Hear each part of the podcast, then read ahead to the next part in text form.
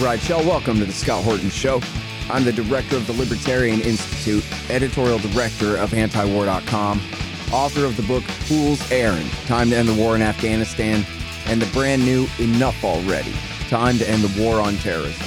And I've recorded more than 5,500 interviews since 2003, almost all on foreign policy, and all available for you at scotthorton.org. You can sign up for the podcast feed there, and the full interview archive is also available at youtube.com slash Scott Horton Show.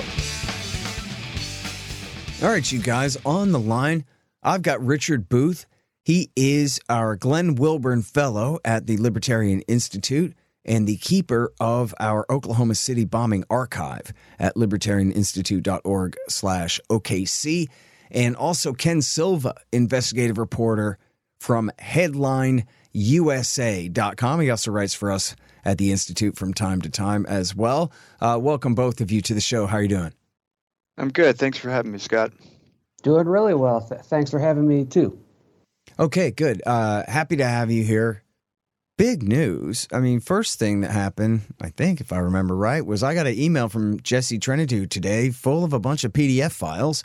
Windows tells me I already had two of them, but uh, otherwise, I got a grip of other stuff. And then right after that, uh, somebody addressed a tweet to me uh, on the lines of, "Hey, heads up, check it out here." Uh, breaking news at Headline USA by Ken Silva, attorney, that is Jesse Trentadue, sues FBI for records about CIA asset who funded OKC bombing. What a headline! So, um, as people who are interested in this subject and longtime listeners of the show know, we're all very sad and frustrated that I can't talk to Jesse because he's in the middle of this kind of court process where he's working on various aspects of trying to get some records released and some other things. And so we all miss him very much, uh, although we talk by email. But um, fans of the show all miss Jesse. Everybody wants to hear from Jesse, um, but we'll have to settle for you two, but which is fine. But let's start with uh, Ken. Could you just give us a background? Who is Jesse Trentadue, and why should strangers and, and new listeners uh, be interested in his story here? Yeah, sure. So, for people who aren't familiar with Jesse, uh, he's an attorney that's been suing the government for decades, uh, seeking records about the Oklahoma City bombing. Uh, the reason he's been doing this is because his brother was murdered in a federal prison, uh, I think in 96 or 97.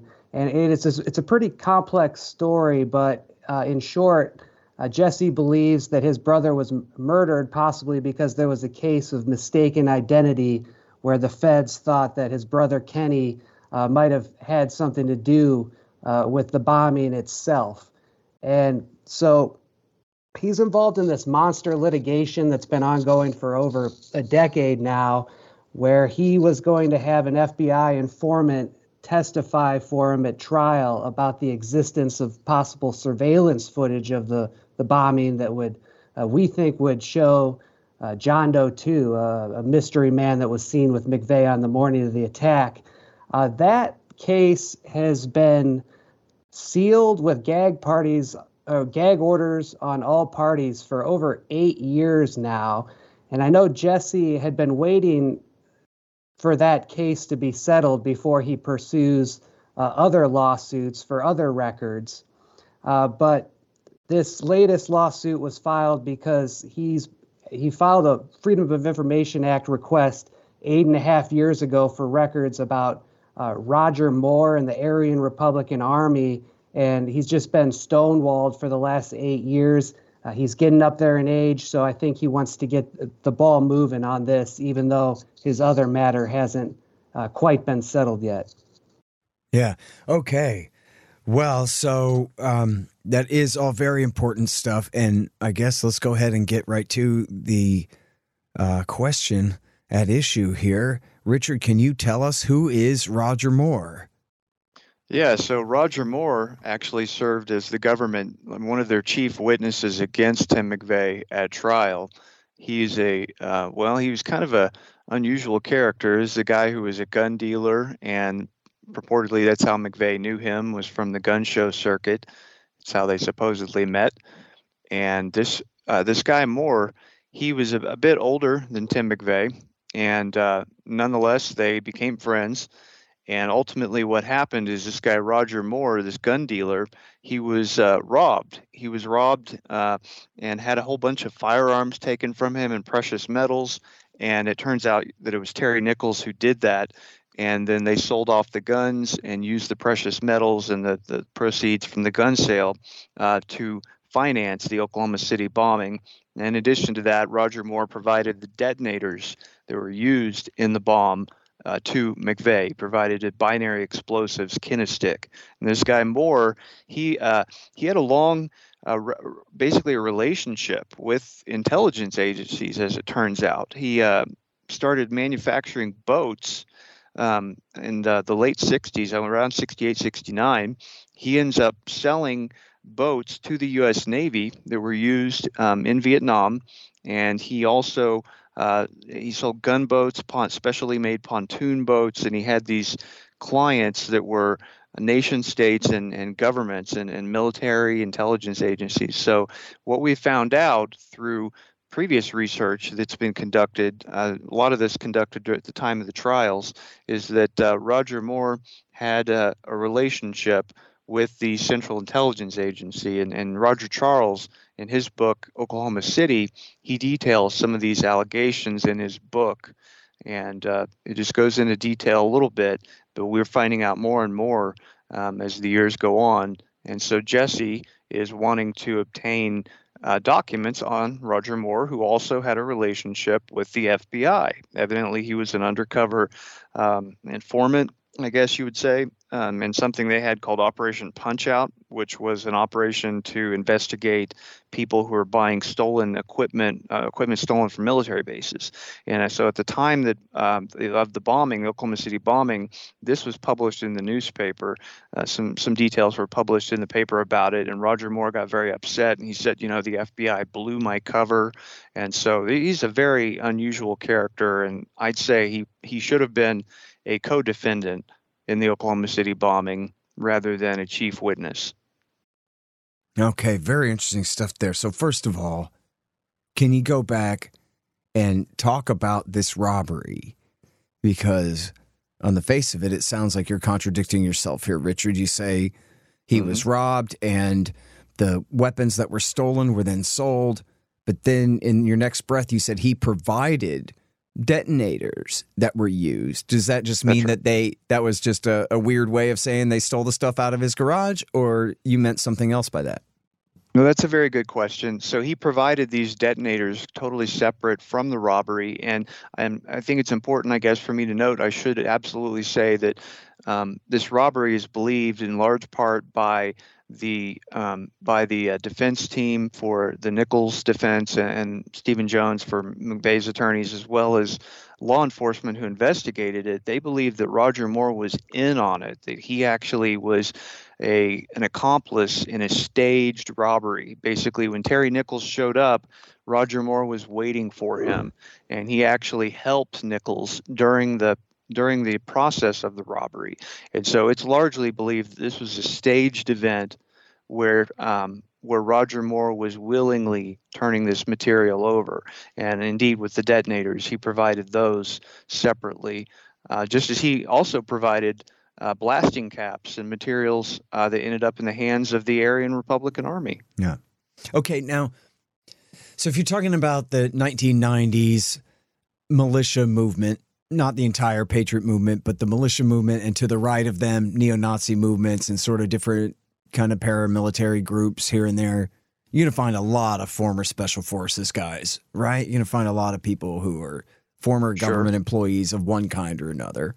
So this is interesting because you got him as a CIA contractor here involved in in business on a pretty high level. It sounds like. Um, and then as an FBI informant in another case. Now, I know that, well, we're going to talk about these bank robbers in a minute and how tied to FBI agents they were and what informants they may or may not have been and all of that. But I wonder if you have anything, either of you, um, that would serve as more of a direct tie or, or real suspicion about Moore's ties to the FBI, especially, but I guess the CIA too, in this case, and that if anything about his communication with them or working with them while conspiring with McVeigh and Nichols on this hoax robbery and the rest of this stuff. Well, of course, that's what we're after in terms of documents or, you know, looking for material from the FBI. That's, you know, part of the suspicion is we think if, if Roger Moore had a long relationship with the CIA and he also served as a, an informant for the FBI during Operation Punchout, um, we wonder, you know, what was his position in terms of these organizations in 1995 when the bombing was being planned and then carried out. Mm-hmm. And so, certainly, that's what we're after. That's what we're interested in. And I know Jesse said that, for example, in his uh, his FOIA request. Uh, regarding Roger Moore, the FBI notified him that they'd located about 32,000 pages of documents regarding Roger Moore and Operation Punchout. And so that's just to me a ridiculously high number. I thought there must be a mistake here, but you know, who knows what's in those files. Interesting. Okay. Um, so certainly it's uh, especially when you take into account the very odd, seemingly staged robbery there. Uh, certainly that should be grounds, uh, you know, for the court to find that they should move further on this if if Jesse's allowed to introduce any of that into his argument. Um, I didn't get a chance to actually read the documents myself today, and I'm sorry. Did I give you a chance, um, Richard, to address the detonators then, and what you meant by him handing over the detonator? Um, I forgot how you said exactly, but providing yeah, the detonators. Yeah. So he basically, Roger Moore gave to Tim McVeigh binary explosives, Kinestik or Kinepak. He provided those to McVeigh, and he even is quoted saying, I know he'll put them to good use. And so he provided these detonators to Tim McVeigh, and I'm, I believe that he he knew what they were going to be used for. Mm-hmm. But you so know, we don't have the hard evidence. The government would have us believe then that then McVeigh just betrayed the guy after that and sent Nichols to rob him that's correct. Yeah. Rather than acknowledging how fishy that all looks. and then they content, continue to talk to one another even after the robbery. And so it certainly looks weird. Yeah. And um, refresh my memory, uh, either of you uh, who knows best recently. I think um, trying to remember if it was the the Boltzmann Booty interview or if it was something that you had told me, Richard, in the past. Um, I don't know, man. It's been too long. I've read all this different stuff. Um, but about the odd circumstances of the robbery, and I guess the part that's sticking out in my mind was wasn't it the case that the local sheriff's department, when they came out, said this whole thing is a put on, and that was their whole initial take on it. Is that right, Ken? Or whoever yeah, wants to take yeah, that's that. Ab- absolutely right the investigating officer who the I don't recall his name offhand, but we have documents on this where it's talked about. Um, he believed that it was a put on, and so did the insurance company's investigator and the neighbor as well. Roger Moore, you know, went and got assistance from his neighbor because his phone line had been cut, and the neighbor described his behavior, and Roger Moore was acting very bizarre and he got on the phone and called somebody and we don't know who it was he called from there but he he did call someone and communicated with them. And the all all of the people involved with this there's not a single one who said oh this poor guy he was just robbed. Rather everyone is thinking this is incredibly suspicious. The way he's behaving is not normal. And so we we believe the investigators of this case, at least myself for sure, believe absolutely that Roger Moore was complicit in this, and this is his way of basically trying trying to help McVeigh out and to fund the bombing and to make it look like he's not connected to it by by setting this setting up this bogus robbery. And uh, Roger's book does a pretty good job at going over the details on that. Yeah, well, the fact that they were still sending messages back and forth, um, Moore and McVeigh after that is, uh, you know, certainly suspicious right. there. I mean, come on, this whole thing. Now, um, can you write in your article here today about the explosives and how Terry Nichols at some point I guess, decided to fess up and say he was sorry after he's already doing life in state prison there or in federal prison. Um, and and being doubly convicted, right, in in state prison as well. And then he said, "Okay, there's some explosives at my house that you didn't find. Go and find them. Here they are, and you'll find Moore's fingerprints on them." And then, so did they find Moore's fingerprints on those explosives? So I guess they did find them, right? Well, they found the explosives and they did find traces of fingerprints on the box in which they were contained. But apparently, they just took them to the FBI crime lab and let them sit there for another three years before they tested them. And at that point, the prints allegedly were unreadable. Um, and I think this whole story, though, goes to lend credibility towards what Terry Nichols claims about Roger Moore. I mean, I've heard there's been like FBI agents like Danny Coulson who have dismissed Terry Nichols' allegations that he's made from prison, saying, "Oh, he he lies about everything. He's made all this stuff up." Well, he wasn't lying about the box of explosives that was found under his home you know, more than 10 years after the bombing. So I think that that's a point in Terry's favor in terms of credibility. Yeah. That's absolutely right there, Ken. Uh, everything he said would be there, was there. He gave them an inventory, and it was all there, just as he described. Hmm.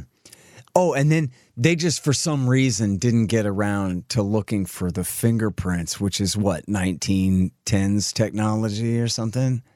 uh, it, for you know, it's years. ridiculous that they waited so long. You know, they go and they do this raid, they re- recover all this material, and they just wait. It was several years before they issued their FBI lab report. Now, Roger Charles had something interesting on this when he he went on your show, Scott. I want to say it was 2012. Remind the and, audience who's Roger Charles. Richard? Yeah, Roger Charles was a, a, lieutenant colonel in the U.S. Marine Corps, and he uh, he served honorably. He was in Vietnam. When he got out of the service, um, he basically began another career in journalism, and he was an associate producer for 60 Minutes and for ABC News 2020.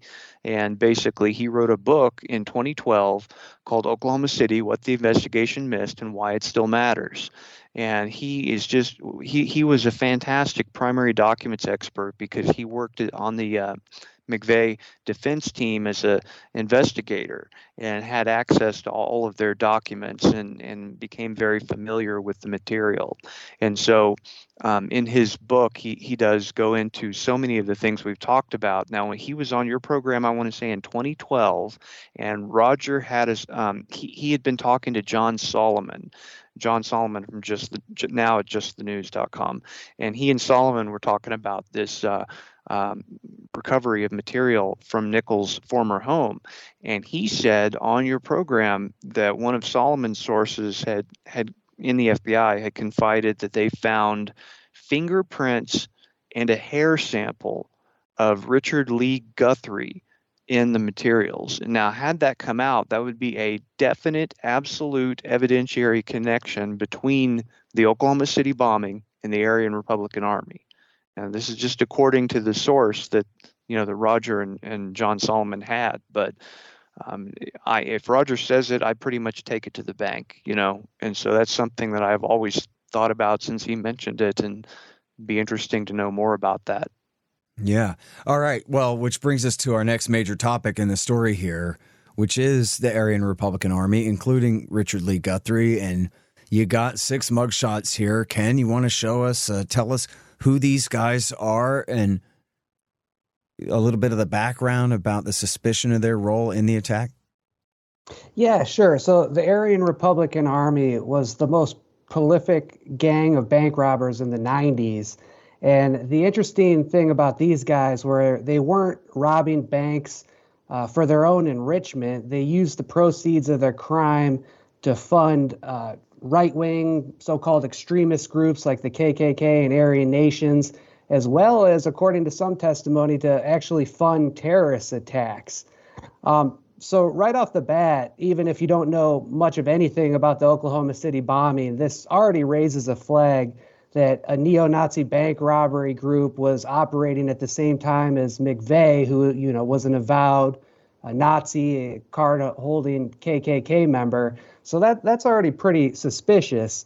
Uh, it, it, comes came to light uh, after a lot of these guys were arrested that their hideout was uh, Elohim City, which was a white supremacist property that McVeigh was seen visiting on multiple occasions, and that he placed he placed a phone call to there uh, I think, a couple weeks before the April 19th, 95 attack. And, you know, we, we could probably go on for another hour about all the connections between the ARA and McVeigh. McVeigh had told his sister that he was robbing banks to fund his activities. He even sent her um, money to launder. Uh, there, there's a ton of more uh, connections and evidence that these uh, McVeigh was involved with the ARA and vice versa. And the reason Jesse is seeking records about the ARA is because his brother, we think, might have been mistaken for one of uh, the ARA members. His brother had uh, been arrested for uh, bank robbery in, in, the 80s. So we, we think there's definitely a connection there. Okay. So. Um now, well, you want to talk about Richard Lee Guthrie in a little bit more detail there, Richard. You brought him up, and he was thought by many to be the key and quite possibly John Doe number two. I think I saw you tweeting the other day that you really don't think so. John Doe two would have been a bigger guy than him. Um, yeah, he, he was considered a suspect for John Doe too, and a lot of people think that he might have been, you know, he might be the guy. And yeah, I did take the position that I just don't think he was John Doe too, based on a number of factors, mostly the the eyewitnesses. But um, that doesn't, of course, then rule out any kind of involvement between Guthrie and McVeigh or the bombing. I just didn't don't I think that John Doe two is a different person. But having said that um, yeah, Richard Lee Guthrie was really sort of the mastermind in some ways of the Aryan Republican Army. Um, certainly, he was the smartest person in that group, very brilliant uh, intellect, an incredibly cunning criminal. Um, he was a person who who put together their tactics for how they did their bank robberies, how they carried them out. He would do things like you know monitor the police scanner uh, while carrying out the robberies and change your tactics depending on what you might hear, what you know about the area. And I mean, just shows like how long they went without being caught you know that they were doing uh, they were doing things uh, quite a bit more competently than your average criminal. Now he um, he was a person who was in the uh, the Navy, I think it was, and he um, was he, he was going to try to become a Navy SEAL, and that's something J.D. Cash got his military records on that, and so he he that gives you an idea of the kind of person he was. That he was actually going to you know become a special operator, then he proceeded this career of crime, um, he is a person who I think is high on our list of uh, potential suspects. And he uh, is a guy, too, who began talking after he was arrested. After he was arrested, he began talking to not just law enforcement, but also the media. And he spoke to someone at the, I think it was the LA Times. Um, he was talking to them about how he had a couple of grand juries that he needed to testify to, that he needed to talk to here pretty soon, within the week or so. And just days after he said that, you know, on the prison phone there to a reporter, um, he was found dead in his prison cell. He was found hanging in his cell. And of course, that was attributed to being a suicide, which certainly possible it could be, but on the other hand, it seemed to be a suspicious death. If everyone who was talking to him said he was in good spirits, that he was seemed to be reveling in sharing the dirt, so to speak, uh, behind their activities, and then all of a sudden, okay, he's dead. And you look at what happened with Kenneth Trentadue, where he was quite clearly murdered in his cell, and uh, Ken Trentadue fit a profile, and he happened to fit a profile that matched that in some ways of Richard Guthrie. And so people wonder if he met if Guthrie met the same fate that Ken Trentadue did, that he might have been killed. Yeah. Hey, you guys, did you know that I don't just write books, I publish them? Well, the Institute does, and I'm the director, so yeah. 13 of them now, including my four. We published five more in 2023. Laurie Calhoun and Tom Woods' books about the COVID regime, Joe Solis Mullen on the fake China threat, Jim Bovard's latest, Last Rites, and our managing editor, Keith Knight's Domestic Imperialism. And we've got more great titles coming in 2024. Check them out at libertarianinstitute.org slash books and help support our anti-government efforts at libertarianinstitute.org slash donate. And thank you. Hey, y'all, Scott here. Let me tell you about Roberts Roberts Brokerage, Inc. Who knew? Artificial bank credit expansion leads to price inflation and terribly distorted markets. If you've got any savings left at all, you need to protect them. You need to put some, at least, into precious metals. Well, Roberts and Roberts can set you up with the best deals on silver, gold, platinum, and palladium, and they've been doing this since 1977. Hey, if you just need some sound advice about sound money, they're there for you too. Call Tim Fry and the guys at 800 874 9760. That's 800 874 9760, or check them out at rrbi.co. That's rrbi.co. You'll be glad you did. Well, it kind of goes back to the point about the upper body strength of the John Doe 2 reports there because Kenneth Trentadue certainly was a bodybuilder and, you know, shaped like that. And then that was part of the identification of John Doe 2. And then they thought That's he right. was Guthrie, and Guthrie was turned out to be, you know, big enough to be mistaken for him, I guess. You know, I don't know. He wasn't super skinny like McVeigh. I mean, to me, he looked like an average guy. He had a little bit of weight on him, kind of like the dad bod type uh, type thing going on. Well, and that's the real so- Guthrie, not Kenny. Kenny was the innocent victim who got caught up in the thing. So it's Yeah. yeah, certainly not uh, dispositive there. But Right. Uh, the thing with Ken Trentadue, he had a big upper body. He had a tattoo on his arm, a dragon tattoo. Mhm. So and even he- the right kind was- of pickup truck, right? He was driving a pickup truck, well built, dragon tattoo, uh, has a history of bank robbery, which fits the MO of this gang that the FBI at the time, they absolutely were investigating a connection between the ARA and the Oklahoma City bombing. Mhm. I know this for sure because I went through the documents that were released on the Aryan Republican Army, many hundreds of pages.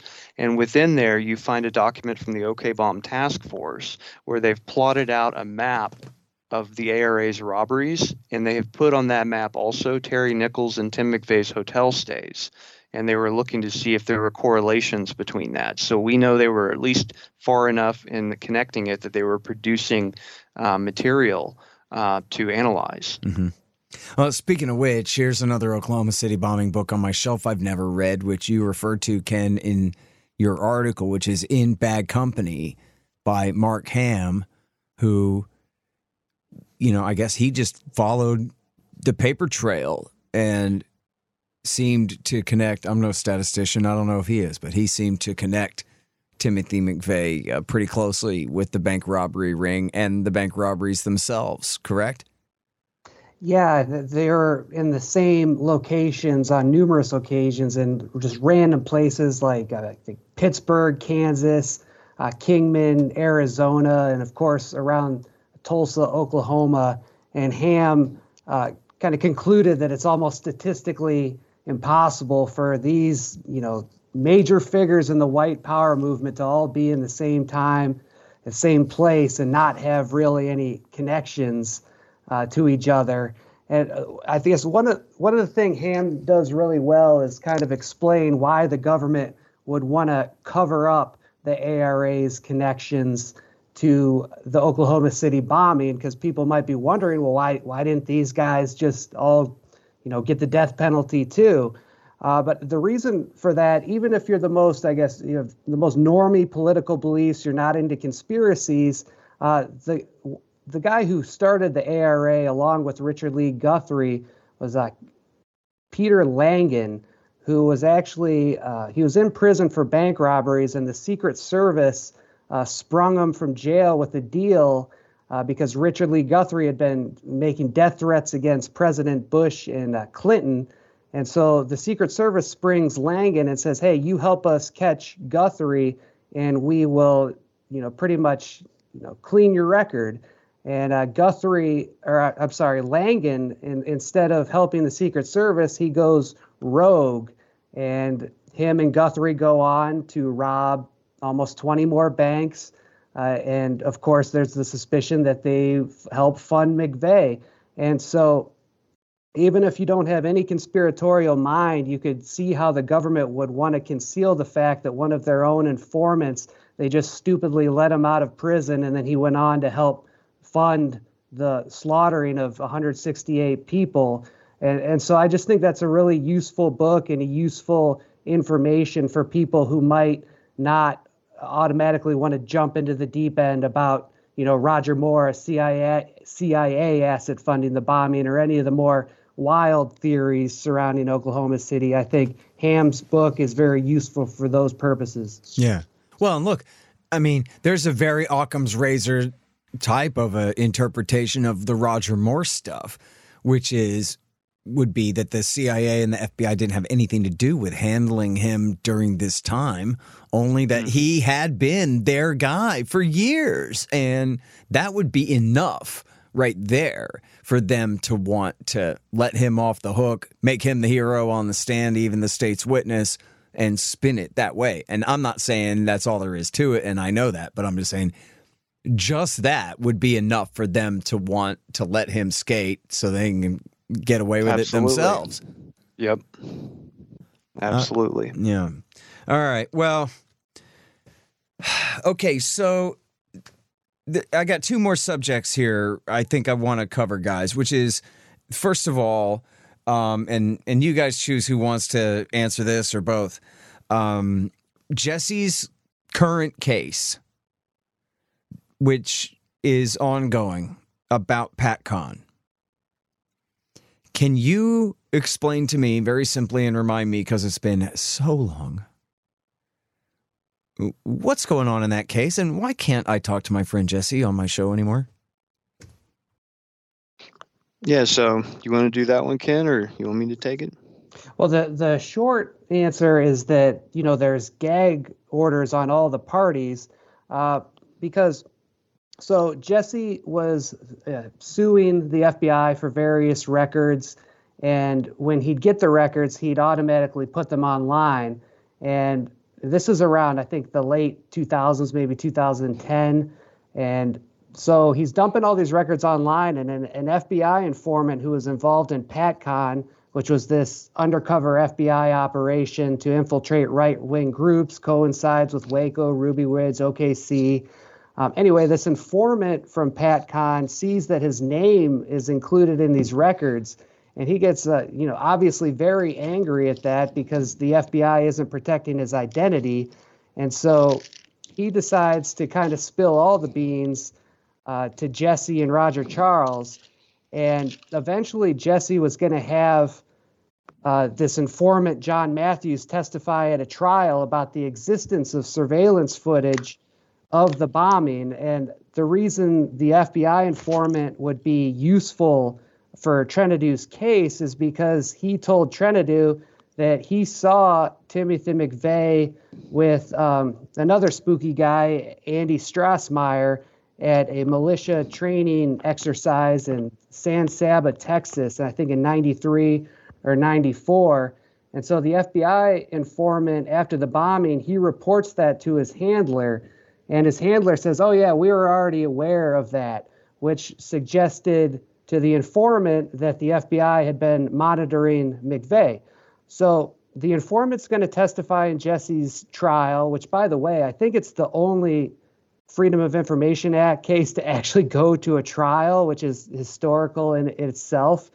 Uh, the the informant was going to testify, but the night before he emails Jesse and says, you know, I, I changed my mind uh, pretty much I don't want to be a, end up another homeless Vietnam veteran is what he told either Roger or Jesse, uh, pretty much saying that the FBI had been threatening him to keep him off the stand. And so Jesse filed a complaint for witness tampering with the judge.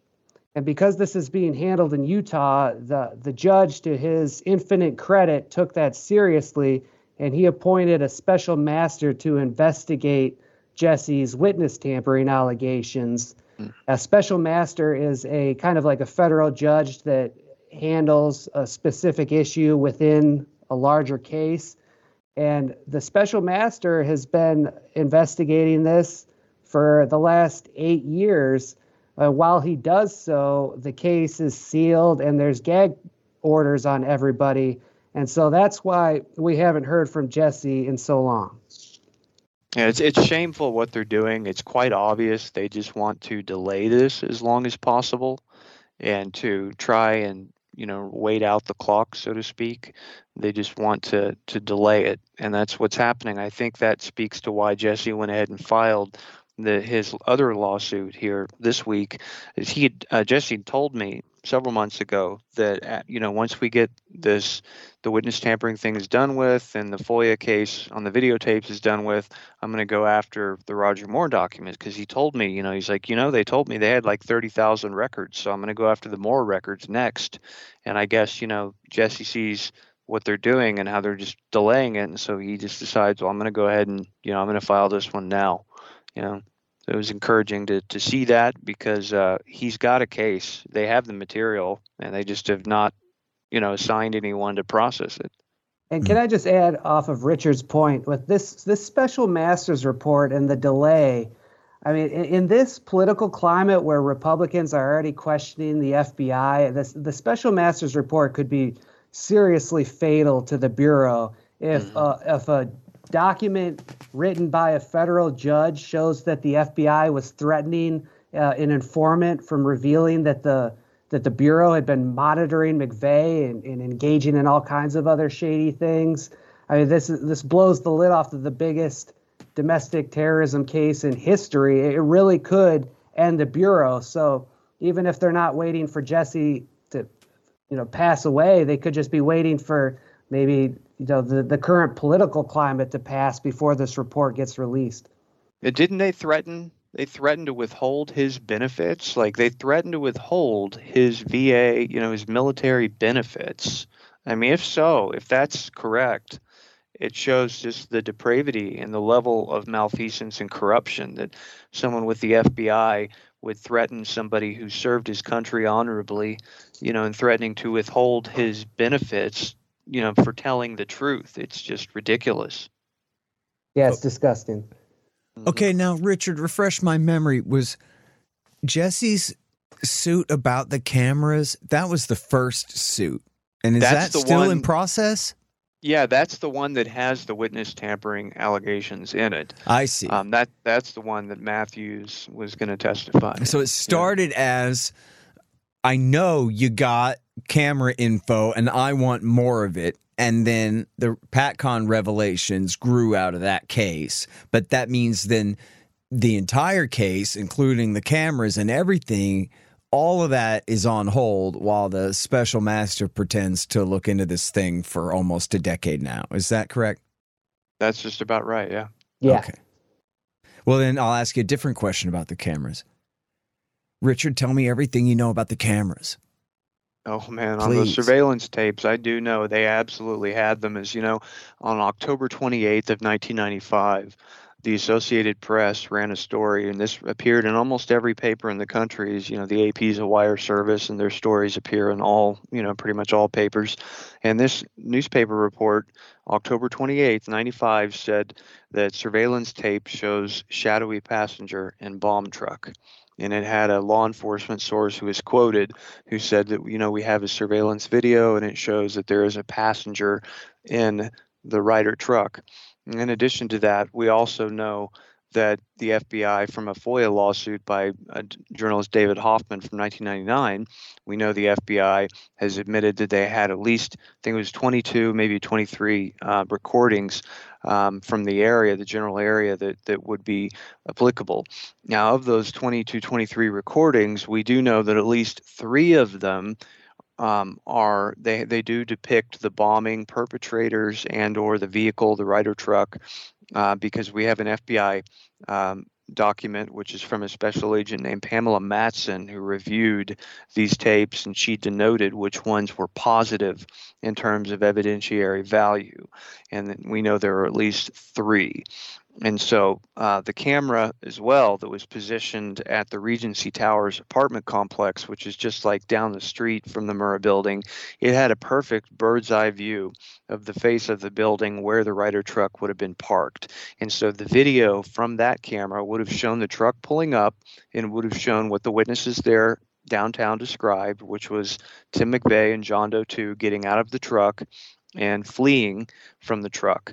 And that is, in fact, the key one that, that we want to see. Now, in addition to all that, we know that uh, an FBI agent who uh, obtained went into the went into the OK bomb file and pulled the surveillance tape. He actually tried to sell surveillance footage of the bombing to Dateline NBC, and we know this because the FBI had an informant in ABC and that informant contacted them basically as soon as they heard about it. I have these FBI documents, and it's from the fall of 95, around the same time that news report came out. It just dated just a couple days after that report. So I think it was October 30th, saying that, hey, we've got this FBI agent who is trying to sell us surveillance footage of the bombing.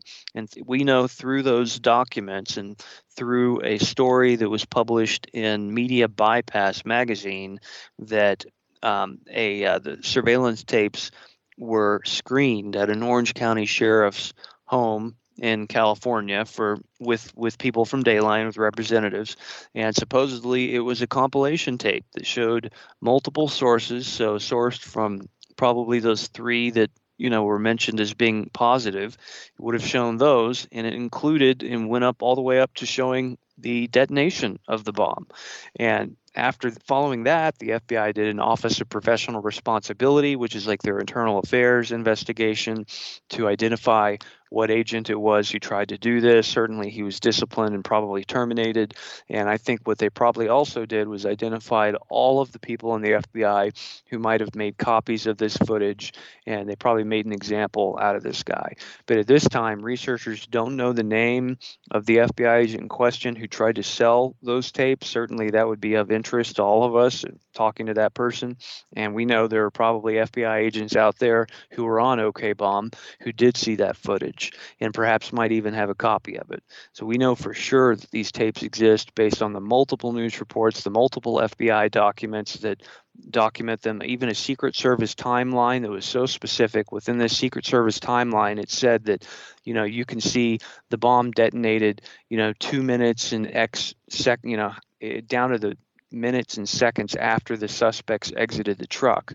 And that precise language was enough to tell the reader that what they were looking at obviously had to have had a time code on it so they could understand the passage of time into relation to what appears on the footage.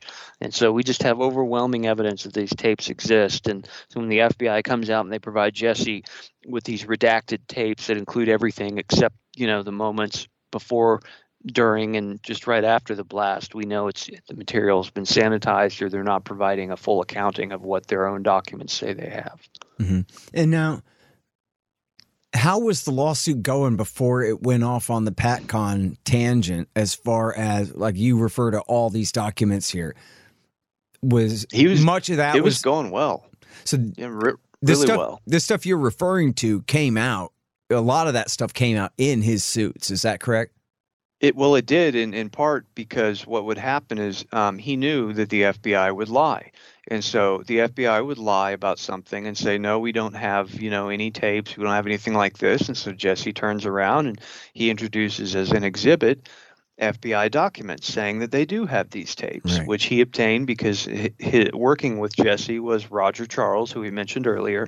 He was working with Jesse as a primary documents expert and providing Jesse with the documents from the investigation, which showed that they did have these materials. And so the judge was not having any of it when he saw that. He got very mad, you know, upset with the FBI and said, You go back and you do a manual search. You know, he basically, it was a gotcha moment. He had them by the balls. You know, he had the evidence right there that they were lying to the judge. And in doing that, uh, he scored a lot of points because, you know, once the judge sees that, that these people are lying, you know, that's persuasive to him that the defendant has got a case. Yeah. All right. Now, I mean, we know a lot more about this story and what went on. Our our discussion here is, you know, a, a, a bit bound by the parameters of Jesse and his suits and what we know from that. But I have to encourage everyone to go and do a deep dive on the archive. Do your own research. We have, first of all, all the best articles about it, uh, synthesizing the information, but also we've got all the documents that you could shake a stick at, all of them that exist anywhere on what really happened in the Oklahoma City bombing. And it might sound like a controversial topic, but the information at libertarianinstitute.org slash OKC is not trash. It's the very best stuff. And you can tell by the quality of the guys that we're talking to right now that there is a lot to this story. And this is where everybody can look into it deeply. But I think you know, the bottom line here is it ain't just Langan. they had a whole bunch of informants and they even had, you know, every reason to believe that there was going to be a bombing that day that seemed to go off right under their nose, uh, would be probably the most charitable way to put it. Um, and so, you know, sure hope that the court will get their acting gear. You you mentioned them waiting out Jesse Trentadue, but what about that judge that he won over years ago? Is it still the same judge, or did they succeed in waiting him out to retirement, and now we got some goon in there, or what's going on?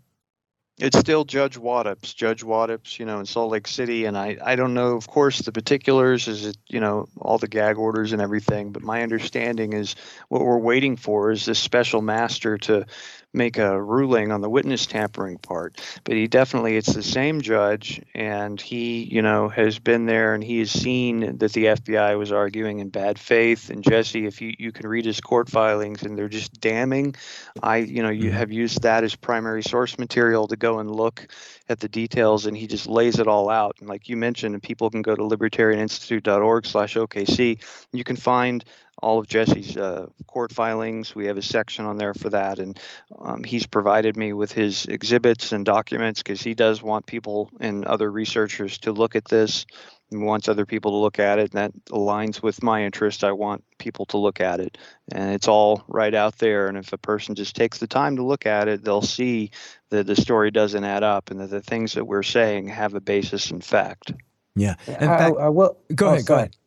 I was just going to add that the good thing about there being a special master is that once that judge releases her, his report, if either the FBI or Jesse Trentadue have an issue with the report, they they appeal back to Judge Waddoups. It doesn't go up to the Tenth Circuit, where mm. the more I would argue corrupt appeals justices will just automatically rule against Jesse. I think you'll recall, Scott, uh, you had Jesse on your show, I think 10, 2010, where he had successfully sued the CIA for records about the bombing, but then the 10th Circuit just slapped it down. Uh, so that we don't have much of a risk for that to happen here because even if the special master's report is crap, or even if the FBI tries to somehow appeal the findings, uh, Judge Waddoups has the final say. Mm-hmm. But is there any time limit on that? Is anyone telling him to hurry the hell up or? I have no idea. I wish I knew say? more. Yeah, I feel the same way, you know. I mean, did you say earlier, Ken, that it has been eight years since the PatCon revelations and the and the special master's appointment? Yeah, and this July will mark 10 years since the trial happened, since John Matthews was supposed to testify. That was July 2014. Wow. Mm-hmm. Something yeah. else. Yeah, it's going to be, uh, it's 29 years this year since the bombing. It's amazing. Um, you know, Wendy Painting summarizes this very well uh, in her book. Is when her book was published in 2016, I think it was. It was right after the special master had been appointed to investigate this, and so she had to go in and you know rush to get that material in the book so it would be there and fresh you know when the book came out so i encourage people too to read that book aberration in the heartland of the real and uh, it does basically bring you up to 2016 and where things stood at that time. Yeah, and where they stand right. now. Yep. Well, and look, like I said, uh, I got an email. Uh, some of those documents there uh, were from my stash. Jesse's been sending me these documents for years as well. And I had always wanted to get around to organizing them and naming them properly and putting them on my website somewhere or something. But then I got an institute, and then Richard Booth showed up with his own massive grip of documents and articles and archives and everything and is really the expert's expert here. And so, and he did the work of properly naming every file and categorizing it just right and everything. And it's a dream. I mean, just, I mean it. Go look at libertarianinstitute.org slash OKC. It's more than I could have ever hoped to have. And as the director of the Institute, I'm so proud to host that. Um, and it can be, you know, it's there to be the basis for research and journalism by not just these two and Wendy Painting and whoever else, but well, she's already got all the stuff, but and but for anyone to go dive in there and uh, and figure out what they can figure out and and to do their own research based on firsthand government documents and the rest. So that again is at libertarianinstitute.org slash OKC. And um, the article again is headlineusa.com. Breaking attorney, that is our hero, Jesse Trentadue, sues FBI for records about CIA asset who funded OKC bombing by the great Ken Silva. Uh, and then uh, also joining us is uh, the also great Richard Booth. Thank you both for your time. Appreciate it. Thank you, Scott. Yeah, thank you. The Scott Horton Show, Anti War Radio, can be heard on KPFK 90.7 FM in LA, APSradio.com, antiwar.com, scotthorton.org, and libertarianinstitute.org.